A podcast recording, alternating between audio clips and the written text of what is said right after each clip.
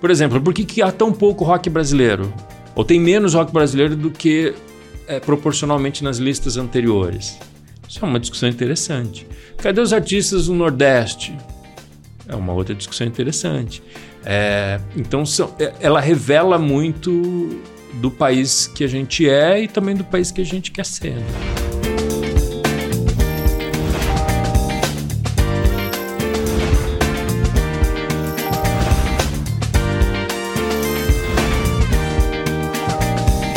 E olha, vamos falar de música hoje. Para isso eu trouxe uma pessoa muito, muito especial. Samuel Rosa! Oh, não, desculpa, cara. Ricardo Alexandre. Bom, essa piada você já deve ter ouvido 3 milhões e 732 vezes. Cara, né? curiosamente, hoje ainda não. que horas são? Tá hoje, cedo, né? Hoje Mas, foi enfim, a primeira foi, vez. Foi, foi a primeira. É. Cara, ô, Ricardo, deixa eu te perguntar, como é que fica a questão do seu nome? Porque é Ricardo Alexandre. Aí seu apelido, o, o pessoal te chama de Ricardo ou de Alexandre, mas aí tem apelido é Rick, é Ricardinho, é Ale. Como é que fica isso, cara? Cara, é muito variado. É, eu diria que a maior parte das pessoas me chama de Ricardo. É, mas há pessoas que me chamam de Alexandre, de Rica, de Rick, de, tinha um cara que me chamava de Dick. é, espero que. Né? Enfim. O, e meu avô dizia que era um caso de sobrenome perdido mesmo. Eu não sei se ele, se ele tinha convicção disso, mas ele disse que algum antepassado dele foi registrar o nome do filho, digamos, Fernando Alexandre da Silva e registrou só Fernando Alexandre. E ficou. Ah, mas seu sobrenome é Alexandre mesmo? Meu sobrenome é Alexandre. Não é possível. É super possível. Caraca, eu não tinha a menor ideia disso. Não, é isso. Você achou que fosse tipo é, Roberto Carlos, é, Fábio eu pensei Júnior, que era nome né? composto e aí tinha um sobrenome que eu ia te perguntar, inclusive. É, Cara, qual que é seu sobrenome? Então, eu não sei. É, eu não sei como. Quer dizer, o meu sobrenome é Alexandre. Eu não sei qual é a minha, a minha genealogia, né? O meu... É, o qual deveria ser meu sobrenome. Eu tô Caraca. ali da expectativa que possa ser, sei lá, Bezos ou Gates. Quem sabe, né? É bom, eu, eu, vou, eu vou chutaria por esse lado. É, eu acho que é um, sempre bom, né? ó, e a gente vai falar um pouquinho dessa obra aqui, ó. Ó. Os 500 maiores álbuns assim, brasileiros. Ó, toque, toque, toque, é, o pessoal vê que é de capa dura, né, ó. gente? Ó, é capa dura, capa gente. Dura. Belíssimo material que eu adquiri agora é, recentemente. É, agora, ô, ô, Ricardo, por que que esse álbum, esse álbum, ó, por que que essa obra aqui não chama os 500 álbuns para você ouvir antes de morrer? Pois é, é, tem isso, né? Eu, tinha, que tinha uma é, época que tinha uma. É tudo para antes, de morrer, antes de morrer, né? Eu não sei, eu, esse negócio não, não quero que ninguém morra, na verdade, né, cara? Eu, eu quero que as pessoas. Ninguém, né? Não, não. Eu tenho esperança, inclusive, que ainda que as pessoas não, não ouçam todos os 500 até sua morte, de alguma maneira no porvir, eu quero crer que a gente vai poder ouvir muitos desses álbuns ainda na, na, na pátria celestial, se Deus quiser. Porque é impossível, né? Que não tenha música, não tenha um bom ah, sistema de som no céu. Então, vai ouvindo com tranquilidade, com profundidade, que chegando lá a gente dá um jeito, né? Agora, você acha que as pessoas precisam ouvir tudo, todos os álbuns que estão aqui mesmo? Depende. Né? O que, que é? A pessoa é um colecionador? A pessoa trabalha com isso? Né? É um formador de opinião? Aí eu diria que sim. A pessoa precisa ouvir porque são, são de fato os discos mais importantes. Né? Agora, se a pessoa é só um, um, um fã de música, eu, eu espero que isso seja um bom guia do, do, dos, dos discos uh, mais importantes, dentre os quais ela vai conseguir entender ali quais são os caminhos dela, né? Eu, eu gosto de soul music, eu gosto de bossa nova. A gente fez no Clube Discoteca Básica um, um, uma edição que era os melhores discos de bossa nova a partir dessa lista, né? Foi, foi um episódio extra é, relativo ao, Chega de, ao episódio do Chega de Saudade e a gente conversou com o, o Menescal, né? E ele adorou essa brincadeira. E várias vezes ele falou: Nossa, mas que lista bem escolhida esses discos. Na verdade, é, é, é, o resultado da votação. Então, a gente pode fazer vários cortes, né? Os melhores discos uh, do rock brasileiro dos anos 80, uhum. os melhores discos da soul music brasileira, os melhores discos tropicalistas, uhum. é, melhores, né? Os mais importantes, digamos assim, né? Uhum. Então, eu acho que é isso. Se você não for não trabalhar com isso, é, o livro ainda assim te serve, né? Porque aí você faz o recorte que te interessa e vai, e vai percorrendo. O livro tem textos pra, sobre todos os discos, de modo que você vai conseguir, mesmo nos discos que você não conheça, uhum. né, de artistas que você não conhece, você vai conseguir entender é, quais são os melhores discos de artistas do século XXI, por uhum. exemplo, sabe? É, e assim por diante. Você sabe qual é o disco mais antigo que tá aqui? Ah, não. Ah, sei. Ufa. Sempre que as pessoas me perguntam, você sabe que? Eu falei, lá vem um negócio que eu não sei. Mas esse eu sei, que é o, o Canções Praieiras, do Dorival Caymmi, competindo ali com o Aracide Almeida canta Noel Rosa. Os dois são de 54. Uhum. E, e como a, a, data correta de lançamento dos dois é bastante misteriosa, uhum. eu, eu assumo que há um empate aí entre os dois discos. É... Tem uma coisa curiosa entre esses dois discos, porque o disco da Araci, de fato, é um álbum. Né? Eu não sei se. Para onde eu falo aqui, olhando para a câmera? Eu não sei se o caro espectador sabe disso, mas a palavra álbum vem do formato original do, da época do 78 RPM, né? onde o, eram vários 78 dentro uhum. de, uma, de um álbum mesmo. Que né? legal, olha. Então é sabia. é por isso que um, o, o, long play se chama álbum, uhum. é, porque herda daí. E o Daracide Almeida é de fato um, um disco nesse formato. Ele é, foi lançado como um álbum, tem aquela capa do Di Cavalcante, uhum. e aí dentro tem os 78 RPM. O do Caime não. O do Caime já é um 10 polegadas, é um LP mesmo. Que, e depois o LP passa para 12 polegadas, né? Ele ganha 2 polegadas, é mais um pouquinho mais de tempo de música e tal.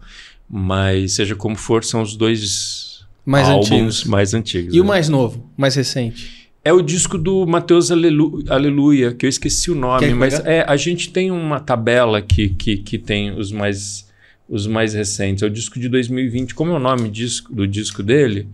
Rapaz, eu deveria saber de cabeça, né? Não. Mas, sabe, eu deveria Você decorar sim, 500 é álbuns? Não, mas tá é que esse disco é lindo.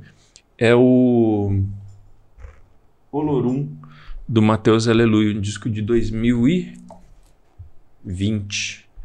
Então a gente tem um bom recorte histórico, né? De 54 até 2020. Bastante. Pô, é. bastante. É. Agora, tem álbum que tá aqui que na época né, do seu lançamento, talvez o pessoal não deu a devida atenção.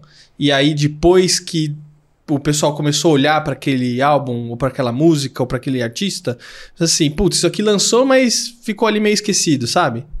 Há muitos, muitos disso. Ah, eu acho que o número um, por exemplo, é o Clube da Esquina. Uhum. É, eu faço questão de dizer isso tanto no, no texto quanto no episódio do Discoteca Básica, de que o, art o, artista brasileiro adora dizer que foi detonado, que uhum. a crítica odiava, que né, foi perseguida. A Rita, Rita Lee passou a vida dizendo isso. E não é verdade. Né? Eu, o brasileiro tem um pouco dessa ideia do mérito em ser perseguido e detonado pela imprensa. Eu não sei que mérito é esse, né?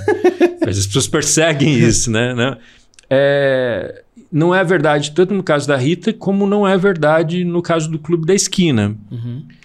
Mas o disco não foi compreendido. Né? Ele foi um disco que as pessoas receberam O que, que é isso?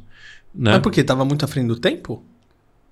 Cara, porque, porque tem é coisa difícil que vezes... de entender mesmo. O, o, que é o Clube da Esquina? Pô, começa por aí, né? O que é o Clube da Esquina? É uma banda, é um coletivo, é uma moda, é uma dança, o que, né? Não, ninguém sabe. E vai perguntar pro Loi e pro Milton, você vai sair sabendo menos ainda, né? é, então tem essa questão. Então foi um disco que tanto que ele sai no mesmo suplemento da EMI, da Odeon na época, que sai o primeiro disco do Sá Rodrigues Guarabira. E há muitas resenhas da época uh, com os dois discos ali uh, em contraste. E o, o disco do Sá Rodrigues Guarabira foi super elogiado. E o disco do o Clube da Esquina foi tipo, ah, tem esse disco duplo aí. E é isso aí, galera. É, sabe isso? é uma coisa meio assim. E para mim, que eu é, comecei a curtir música nos anos 80 e me tornei adulto nos anos 90, trabalhando com música, o Clube da Esquina era um disco. Era o símbolo de tudo que a gente não gostava. Né? Eu acho que por, muito por influência, muito pelo filtro do Clube da Esquina 2 que é um disco meio rural ali, uma coisa meio São Tomé das Letras, assim, sabe? Aquele papo, ah, o pintacilgo, né? Aquela coisa aí. Eu falei, puta, é muito chato isso, né? É... Então a gente sempre olhou, a minha geração, sempre olhou o Clube da Esquina de 72 pelo prisma dessa MPB uhum. Eh, curupira, né? Aquela coisa zum zum de besouro, aquela coisa que foi completamente soterrada, atropelada pelo rock brasileiro dos anos 80, que era muito mais urbano, né? Uhum. Cheiro de gasolina e óleo diesel. É... Então, é como diz o próprio Samuel Rosa no episódio, era música de professor de filosofia, né? E de bata e chinelo de couro. Isso começa a mudar lá por meados dos anos 90. E era engraçado, porque eu via caras mais velhos, é, é jornalistas, amigos, caras que eu admirava, o Thomas Papo, a Bia Bramo, né, caras que eram meus heróis, que falavam do Clube da Esquina com respeito, uma admiração que eu não tinha. Eu falei, do que, que esses caras estão falando, cara? Né? Som de bicho grilo, né? um negócio... É, eu acho que isso começa a mudar depois nos anos 90 né? nos anos 90. Uh, ah, quando toda essa geração começa a descobrir o, o rock brasileiro, né? Uhum. o pop brasileiro. Primeiro Mutantes, depois ali o Roberto Carlos, Jovem Guarda, blá, blá, blá, e aí a gente começa a ter elementos suficientes para finalmente entender uma coisa que os clubisquinistas não sabiam explicar. Aquela coisa que é meio rock progressivo, Crosby, Stills e Nash, muito Crosby, Stills e Nash ali, né? harmonias já meio da bossa nova. Ah, porque o, o, o Milton descobriu o Lô e o Lô né, emprestou ali toda aquela coisa Beatles, juventude, o Milton vindo dos Estados ah, só um sonho imaginário, não sei o quê. A gente começa a entender melhor o Clube da Esquina. Uhum. Tanto é isso que quando você compara com as outras grandes votações, o que foi da revista Bis de 97, a da revista MTV do ano 2000 e da Rolling Stone de 2007, o Clube da Esquina não é top 3 em nenhuma delas. E ele é o primeiro dessa, dessa, dessa nova eleição. Então é de fato um exemplo de como a história é mutante. Embora não seja o maior exemplo. Na minha opinião, o maior exemplo é o Belchior, o Alucinação. Uhum. O Belchior, ele não aparece entre os 20 da revista Bis, não aparece entre os 100 da revista MTV, não aparece entre os 100 da Rolling Stone e é o 16 da, dessa votação. Então você vê que o Belchior é um cara que foi ressuscitado nos últimos 10 anos. É, agora, o, o, que eu fico me pensando, né, é, eu fico pensando aqui quando você está falando dessas coisas, é qual que é o critério quando o pessoal vai criar essas listas? Porque hum. você tem várias listas, né? Então você tem lista de ah, fulano, beltrano. Tá, e como, o que que o pessoal define, né? Tipo, como é, a gente escolhe o que é bom, o que não é? Porque, por exemplo, eu já eu trouxe aqui o Jorge Camargo e eu falei para ele, fiz uma revelação aqui que muita gente não gostou. Eu não gosto de Beatles. Então, se fosse depender de mim, qualquer uma dessas listas, eu nunca ia colocar Beatles. Mas dentro num, num aspecto de gosto pessoal meu.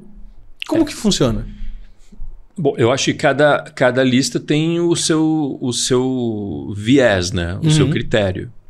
Por exemplo, a lista da Bis eram os melhores discos de pop rock brasileiros. Uhum.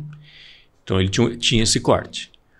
O da revista MTV ela teve um corte de representar bastante a MTV. Então tinha VJ, muito VJ votando, uhum.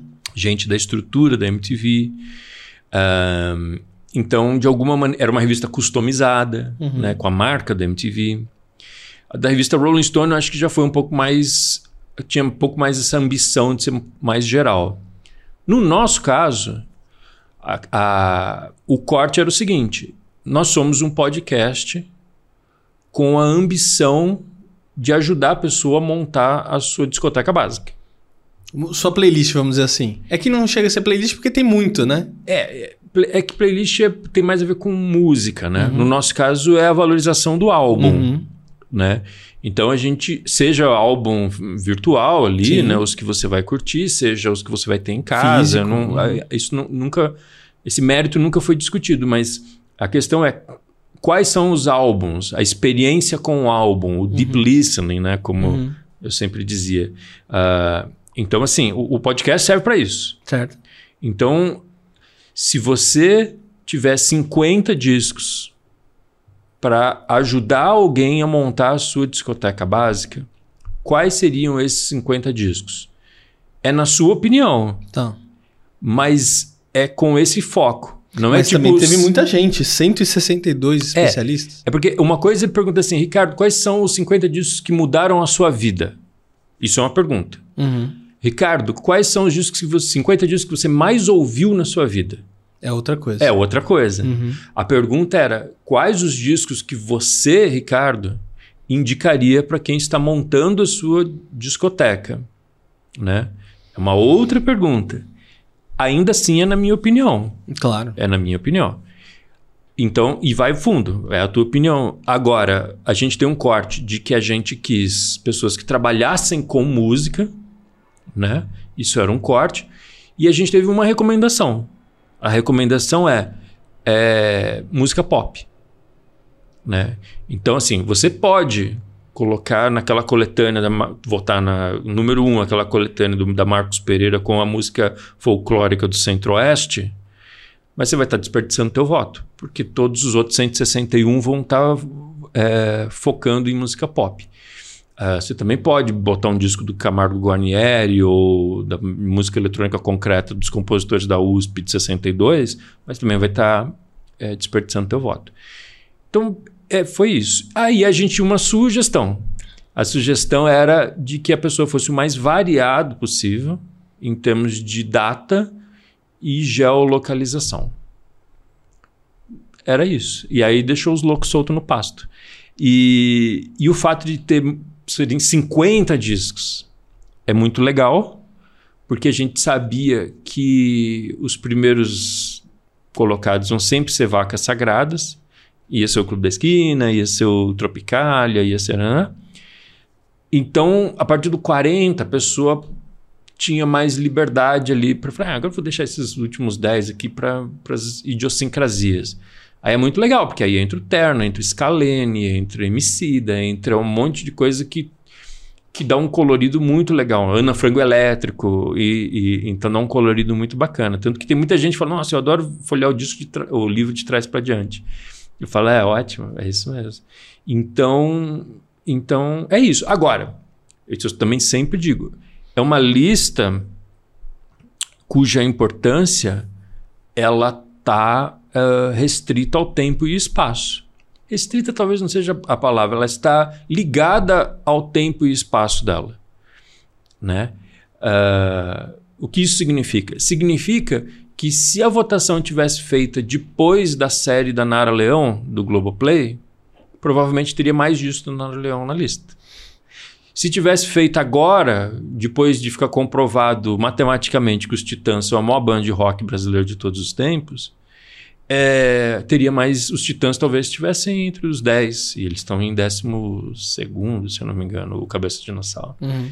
Um, é isso. É por isso que listas são bem-vindas, né? Daqui, espero que daqui a 10 anos tenha uma outra, daqui a 15 anos. Então, elas são vivas, elas são mutantes. E elas geram algumas discussões que são muito interessantes. Tipo, ah, por que que, é, por que, que essa lista é tão variada? Porque, por exemplo, por que, que há tão pouco rock brasileiro? Ou tem menos rock brasileiro do que é, proporcionalmente nas listas anteriores? Isso é uma discussão interessante. Cadê os artistas do Nordeste? É uma outra discussão interessante. É, então, são, é, ela revela muito do país que a gente é e também do país que a gente quer ser. Né? Ô, Ricardo, mudando um pouquinho de, de assuntos, vou para um outro extremo aqui agora. Você acompanha a Copa do Mundo? Futebol? Hum, não, não então, muito. Então você, é... você é um cara igual eu. É. Eu, às vezes, eu assisto quando tem um é, jogo do Brasil e olhe lá. Mas a primeira Copa do Mundo que eu tenho recordação é a de 1994. Tá. Então, por isso, eu tenho a coluna aqui do Thiago Berraich, onde ele fala alguma curiosidade a respeito de Copa do Mundo. Então, vou Boa. chamar ele agora falando a curiosidade da Copa. Vai aí, Thiago. Bom, nós sabemos que o Brasil é a única seleção até hoje com cinco títulos mundiais. Nunca é demais relembrar: 58, 62, 70, 94 e 2002.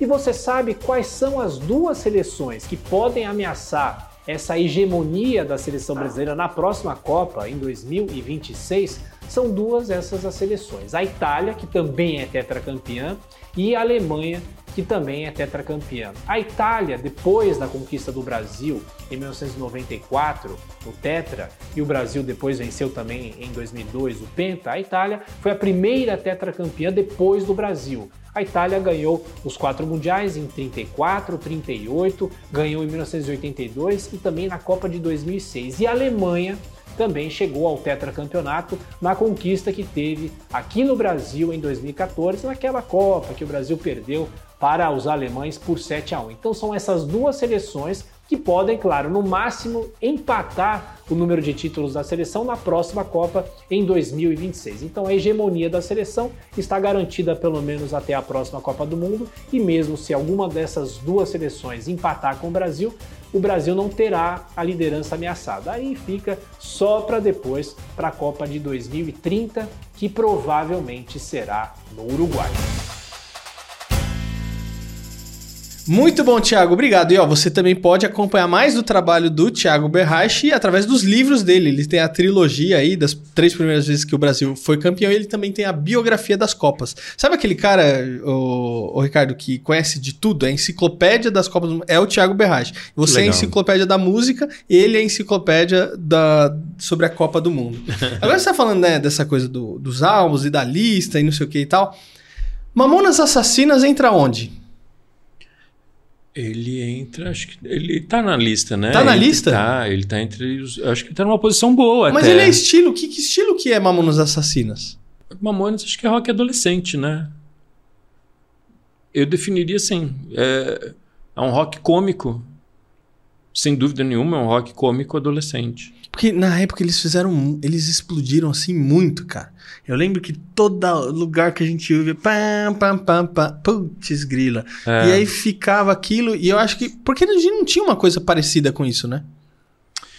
Cara, ó, eu acho o seguinte: Mamonas, eu. Eu. Eu lembro muito bem. Eu conto essa história no meu livro Cheguei Bem a Tempo de Ver o Palco Desabar.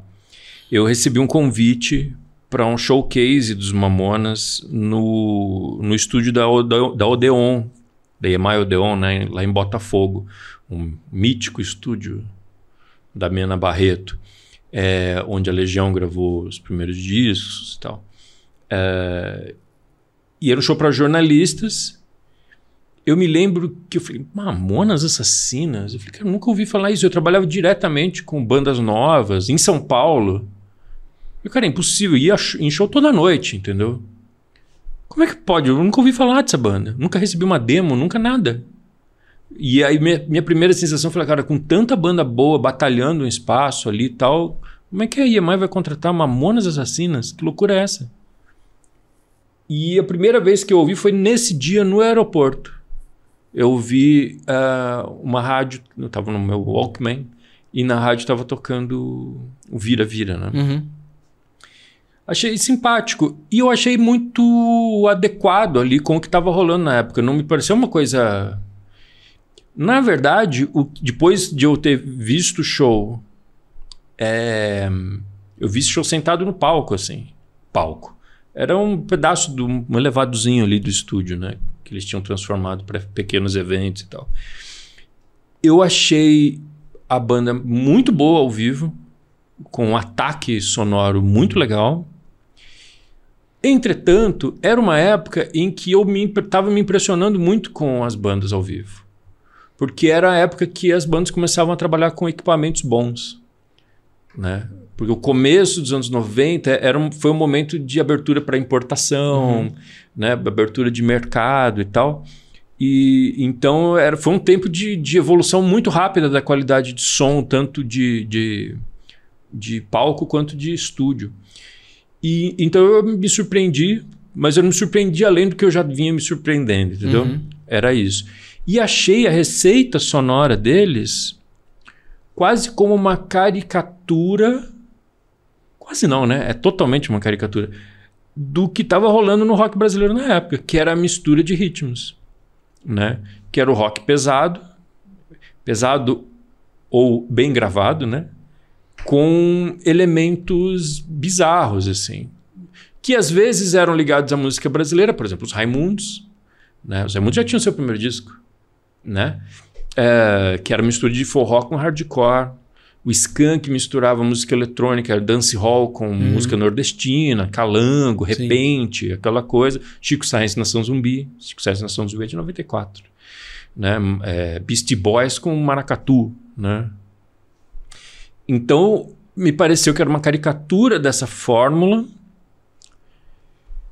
Não me pareceu uma diluição no sentido de que tinha peso ali, tinha uma atitude, mas me pareceu uma versão para adolescente, né? uma versão para pré-adolescente, na verdade, né? para muito infantil, né? Tanto que quando os Mamonas surgem, há, uma, há um desespero das bandas em dizer que elas não são engraçadinhas, elas não são humor, elas não são como os Mamonas. O disco seguinte dos Raimundos é o Lapadas no Povo, né, Que é um disco de metal, né, cara? Então havia essa coisa de falar, não, a gente não é isso e tal. É, há toda essa distorção do mercado ali por causa dos Mamonas, que ficaram muito grandes, de fato. Quando saiu aquele documentário Mamonas para Sempre, é isso o nome? Hum, acho que era isso aí o, a, a, a, produção me sondou para trabalhar na comunicação deles, porque queriam um jornalista que tivesse vivido ali aquele momento.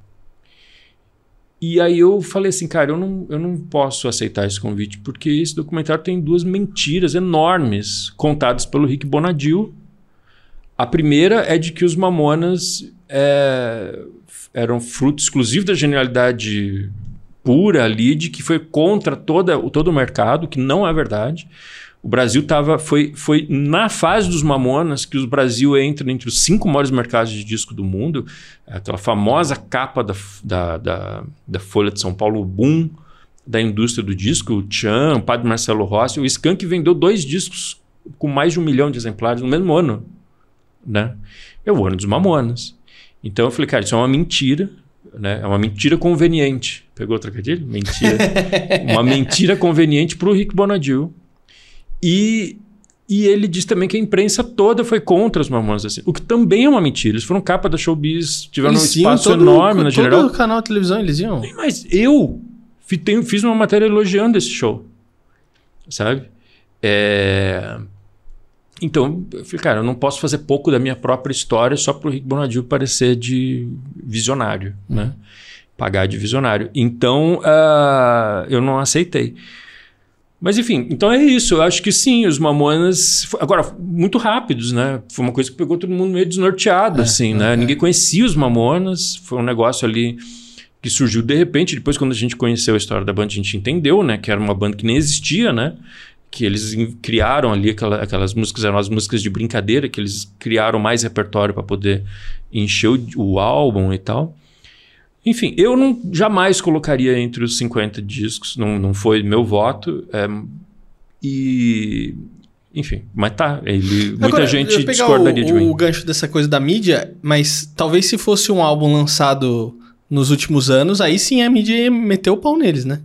Porque eram músicas hoje politicamente incorretas. É engraçado, né? Mas, por exemplo, eu acho que é menos politicamente incorreto do que os Raimundos. Eu vejo as músicas dos Raimundos que continuam tocando bem nas rádios. Hoje o, o, o repertório dos Raimundos de rádio foi reduzido a três músicas, né? que é a mais pedida, Mulher de Fases e Reggae do Maneiro. As outras são bem problemáticas, né? Uh, e isso também é um grande mistério, Fernando. O que, que aconteceu naquele momento ali? Tinha muita música que falava de masturbação, de maconha. De, eu lembro do Miranda uma vez falando assim que ele foi produzir o Catapulta, que era uma banda do, do, da Bahia. E ele gravou o disco e tal, e produziu e tudo. Quando ele voltou para casa e foi ouvir o disco, ele viu que tinha uma música que falava de estupro. Falou, cara, eu produzi essa música. E eu não estava percebendo isso. Que a música falava de sexo não consentido. E alguma coisa aconteceu ali naquele momento que eu acho que tem um pouco a ver com o fim da censura, a primeira geração que podia falar o que quisesse e tal.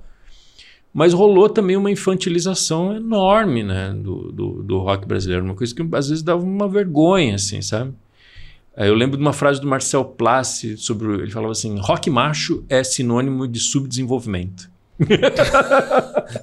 e tinha muito disso do rock macho. O rock ficou assim, de bando de pelúcio se socando na beira do palco, sabe? Uma coisa. uma coisa assim desagradável. Foi um momento esquisito. E, e também, ao mesmo tempo, tinha muita riqueza ali dessa mistura de elementos.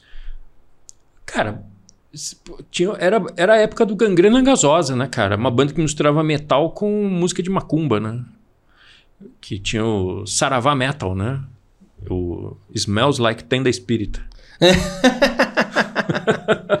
Você trouxe essa coisa da fórmula, né? Que o pessoal tava misturando esse, o rock com outros estilos e tudo mais. Agora, sempre tem alguém que puxa o bonde.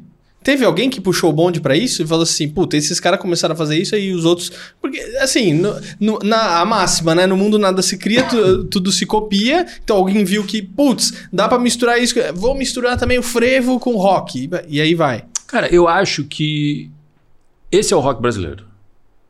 Entende? E quem puxou esse bonde foi o Festival de 67 ali, o Caetano, o Gil, os Mutantes, né? E ali começa a se costurar uma, uma atitude rock com, com uma música ligada à contracultura que fosse intencionalmente. É que a palavra intenção às vezes tem uma conotação tipo de ah, Muito não, forte. o mercado, uhum. né? Precisamos ah, né, ver onde a gente. Não é isso. É assim, uma valorização da criatividade no sentido de que, cara, a gente não vai copiar os Beatles. Entendeu? A gente ama os Beatles, mas a gente vai fazer diferente. Uh, porque a gente não tem os mesmos equipamentos, porque aqui a gente ouviu a Dona Irã Barbosa, porque aqui a gente. Entendeu? E usar disso a nosso favor. E é uma trilha que vai ter o que? o seu Valença, Raul Seixas, Secos e Molhados, né? É uma trilha longa ali, né? O pessoal do Ceará. Um,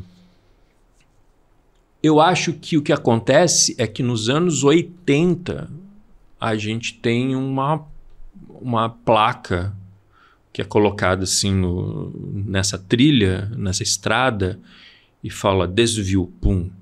Entendeu? Pum, aqui. Agora a gente vai imitar os gringos. Dá licença? Entendeu? Agora a gente vai imitar o Duran Duran, a gente vai fazer igualzinho o. Sabe? E aí a gente tem um, uma geração ali que ela, ela começa, a, ela valoriza a canção pop, estrofe, refrão, estrofe, refrão. É uma fase muito rica disso aí, né? De, da carpintaria pop. 84, 85, ali é um negócio muito impressionante. Músicas que, que, que habitam o sistema de som do supermercado até hoje, né? E ao mesmo tempo a gente tem uma suspensão da, da coisa da originalidade brasileira. Né? Então aqui não, a gente quer soar como lá fora. Eu acho, minha teoria, de que, tendo escrito Dias de Luta sobre, rock, sobre o rock dos anos 80, que é um momento de abertura política. Quando o Brasil sai de um isolamento, né? Então é uma geração que fala assim: não, cara, a gente também pode vestir sobretudo. Não importa que esteja 40 graus, sabe? A gente também quer ter aqueles tecladinhos, né? o RPM, né? A gente também pode ter um computador com as fractais aqui, porque é uhum. é tecnologia, cara. É, a gente também pode soar como lá fora. Tanto que é uma mentalidade que lá no fim vai dar uma sepultura. Uhum. Né? Que de fato vai tocar lá fora uhum. e vai passar do famoso passar do New Order na parada independente inglesa. É...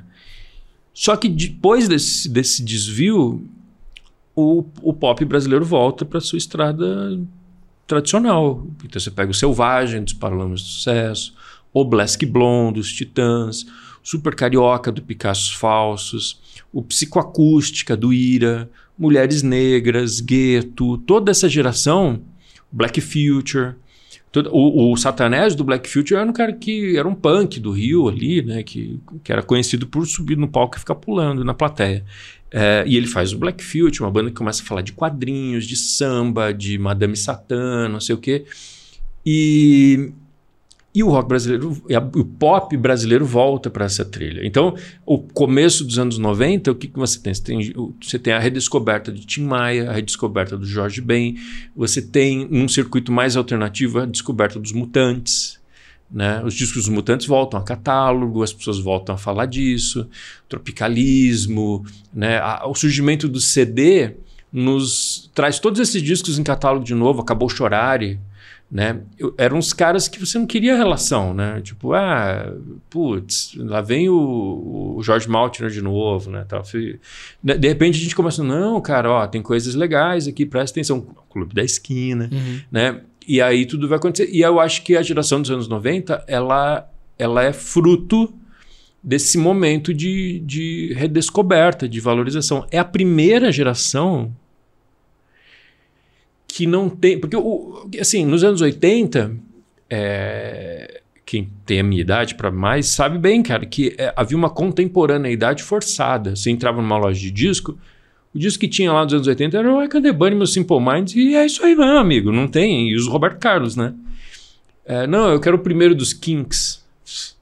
Eu quero Novos Baianos Futebol Clube. O, o cara não sabia nem que era isso. Entendeu? Era, era uma contemporaneidade forçada. Então as influências da Legião eram as bandas da época da Legião. Entendeu? As influências do, da Plebe Hood eram as bandas da época da Plebe Hood. Assim como as influências dos Mutantes eram as bandas da época dos Mutantes.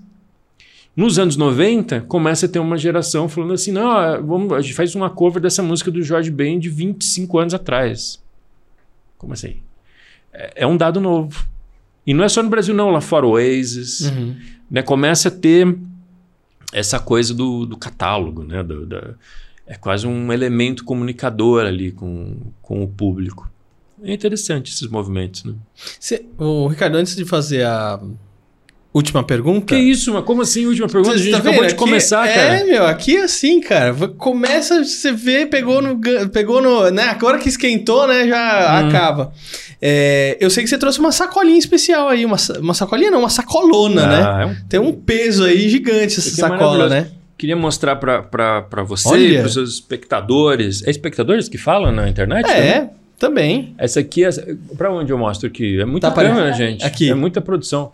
É, essa aqui é a sacola natalina dos 500 maiores álbuns. Porque os 500 maiores álbuns, ele só está à venda na, online, né? Uhum. ele foi feito graças ao financiamento coletivo, uhum. né? Uh, foi viabilizado, foi, aliás, foi o maior projeto de financiamento coletivo de música da história do Brasil. Uhum. Desculpa, Teatro Mágico. É, e, e a gente teve um reparte sobressalente que a gente está, desde meados do ano, a gente está vendendo de forma avulsa. Uhum. E agora, para dar aquela acelerada no, no, malandro, a gente criou essa sacola natalina. Fantástica. Uh, que quem comprar o livro ali pelo, no site da Jambô, uh, você vai botar o, o link no, nos coisas? Ali, vamos, né? vamos botar. Bota, bota. Então, no bota. link aqui, é, vai receber o, o livro nessa sacola linda e vai fazer muito sucesso ali na sua árvore de e Natal. E é um belo presente de Natal, gente. É um belo presente de Natal. É, ele Porque... vem com as carinhas aqui. Não, dos... e o livro tá muito bonito. Capa dura, igual a gente já mencionou aqui no, no começo. E, gente, é papel fotográfico, é, é cochê, né? Cochê. É. é gente, é, o negócio é, é vai... fino. E tem é. foto, ó. Tem, tem as coisas, tá vendo? Não é... Porque às vezes o pessoal acha que é uma lista, né? Ah, é? Não, não e tem todo... Um é um livro lindo, que, que tudo isso foi viabilizado. É, foram as metas, as metas uh, que a gente foi batendo, né? Ó, oh, pessoal, se a gente chegar a tanto, vai ter foto. Ó, oh, agora se chegar a tanto, vai ser foto colorida. Agora se chegar a tanto, vai ser papel couché. Agora capa dura. E a gente foi batendo, batendo, batendo, batendo. E realmente é um, um livro incrível que tá um preço de banana, assim, não sei, pelo, pelo, pela, né, pela, Sim pela estrutura dele, assim, tanto que agora em 2024 a gente vai dar uma turbinadinha no preço ali para ele ir para um preço maior. Então, a, a, nossa dica é que a, a pessoa compre, quem tiver vendo isso, aproveite, porque para comprar com a embalagem de Natal, para fazer sucesso nas festas de fim de ano e para levar os últimos exemplares dessa tiragem original. Não tem planos de relançar o livro, e mas certamente se a gente relançar não vai ser nessa. Não vai ser o mesmo formato. Ah, não vai. Porque aí é tem muito que ter inviável. Um, mudar alguma coisa e tal. Acho que sim. Ricardo, agora você escreveu aqui no livro, e você comentou aqui também na sua fala, que é, o universo da música é vivo. Ah. Mas ela tá viva ainda? Não tá meio o rock balboa depois que apanhou do russo lá no filme? da, ah, não consegue nem gritar, ah, Diana, né? Tá podre ali. Não tá meio assim o universo da música? É uma pergunta filosófica essa, né, Fernando? Eu acho que a gente. The Age of Music's Past, né? O Caetano já cantava, mas o Caetano cantava, cantava isso em 71, né, cara? E ele já e ele dizia que a idade da música havia passado. Eu também cresci ouvindo de que uh, os grandes álbuns haviam passado e aí tem o OK Computer. Eu cresci ouvindo que nunca mais haveria uma grande banda de rock, porque legal mesmo era o Jimi Hendrix Experience. E aí teve o Nirvana, né? Teve o Radiohead. É, eu acho que a arte não se contém, né? A arte não se contém. E o que me parece fato é que a música já não centraliza mais é, o universo de transformações como centralizava nos anos 60, nos anos 70. O que me parece também é que as transformações do jeito que se ouve música, ela conspira contra a profundidade com que se ouve música. Né? É... Eu acho que ainda a gente vai discutir muito sobre o mal que as plataformas de streaming fizeram. Estão fazendo. É, fazem, estão fazendo nesse momento.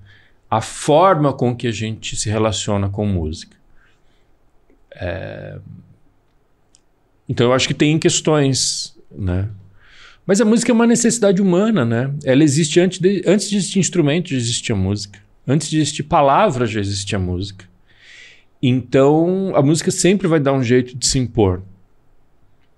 Eu acho que o que a gente faz com ela é um trabalho muito coletivo e cultural, no sentido de cultura como aquilo que a gente produz, né? Uh, eu posso dizer que eu tento fazer minha parte. Sei que você também que tem, tem gente fazendo também. Uh, e eu acho que a, a, o ser humano dá seu jeito, sabe? De, o ser humano sobreviveu à era do gelo, né? Por que, que não vai sobreviver ao. o mais difícil está so tá sendo a sobreviver ao próprio homem, né? É, então. Esse que está sendo a maior dificuldade. É, acho que é isso mesmo. Mas eu acho que o Discoteca Básica, por exemplo, ele foi um projeto nesse sentido de contribuir com essa discussão de que a gente é capaz de parar por 40 minutos e ouvir um troço com começo, meio e fim. Sabe? Tipo, caro amigo, você pode não se achar capaz, mas eu acredito que você seja. Eu boto fé, né? E foi, porque é um, foi um podcast de música do Brasil enquanto ele existiu e depois de continuar existindo também. Um, e gerou o maior projeto de engajamento eh, de música da história do Brasil. Ele prova que brasileiro não só gosta de ouvir música, como gosta de conversar sobre música. Né? E então eu acho que sim, tem espaço para isso, sem dúvida. Muito bom. Ricardo, obrigado por você ter aceitado o convite. Obrigado pelo Vir convite. aqui conversar um pouquinho sobre essa obra maravilhosa e deixar aqui de novo, né, pessoal? Então, ó, ó. link na descrição. Vale a pena, muito legal. Já tem o meu aqui, que inclusive você precisa autografar. Preciso. E, inclusive, vou recomendar aqui dois episódios que estão no canal. É, um com o Maurício Pereira e um com o Vande Doratioto, do Premier. O Maurício Pereira, músico independente, você citou aí Mulheres Negras também.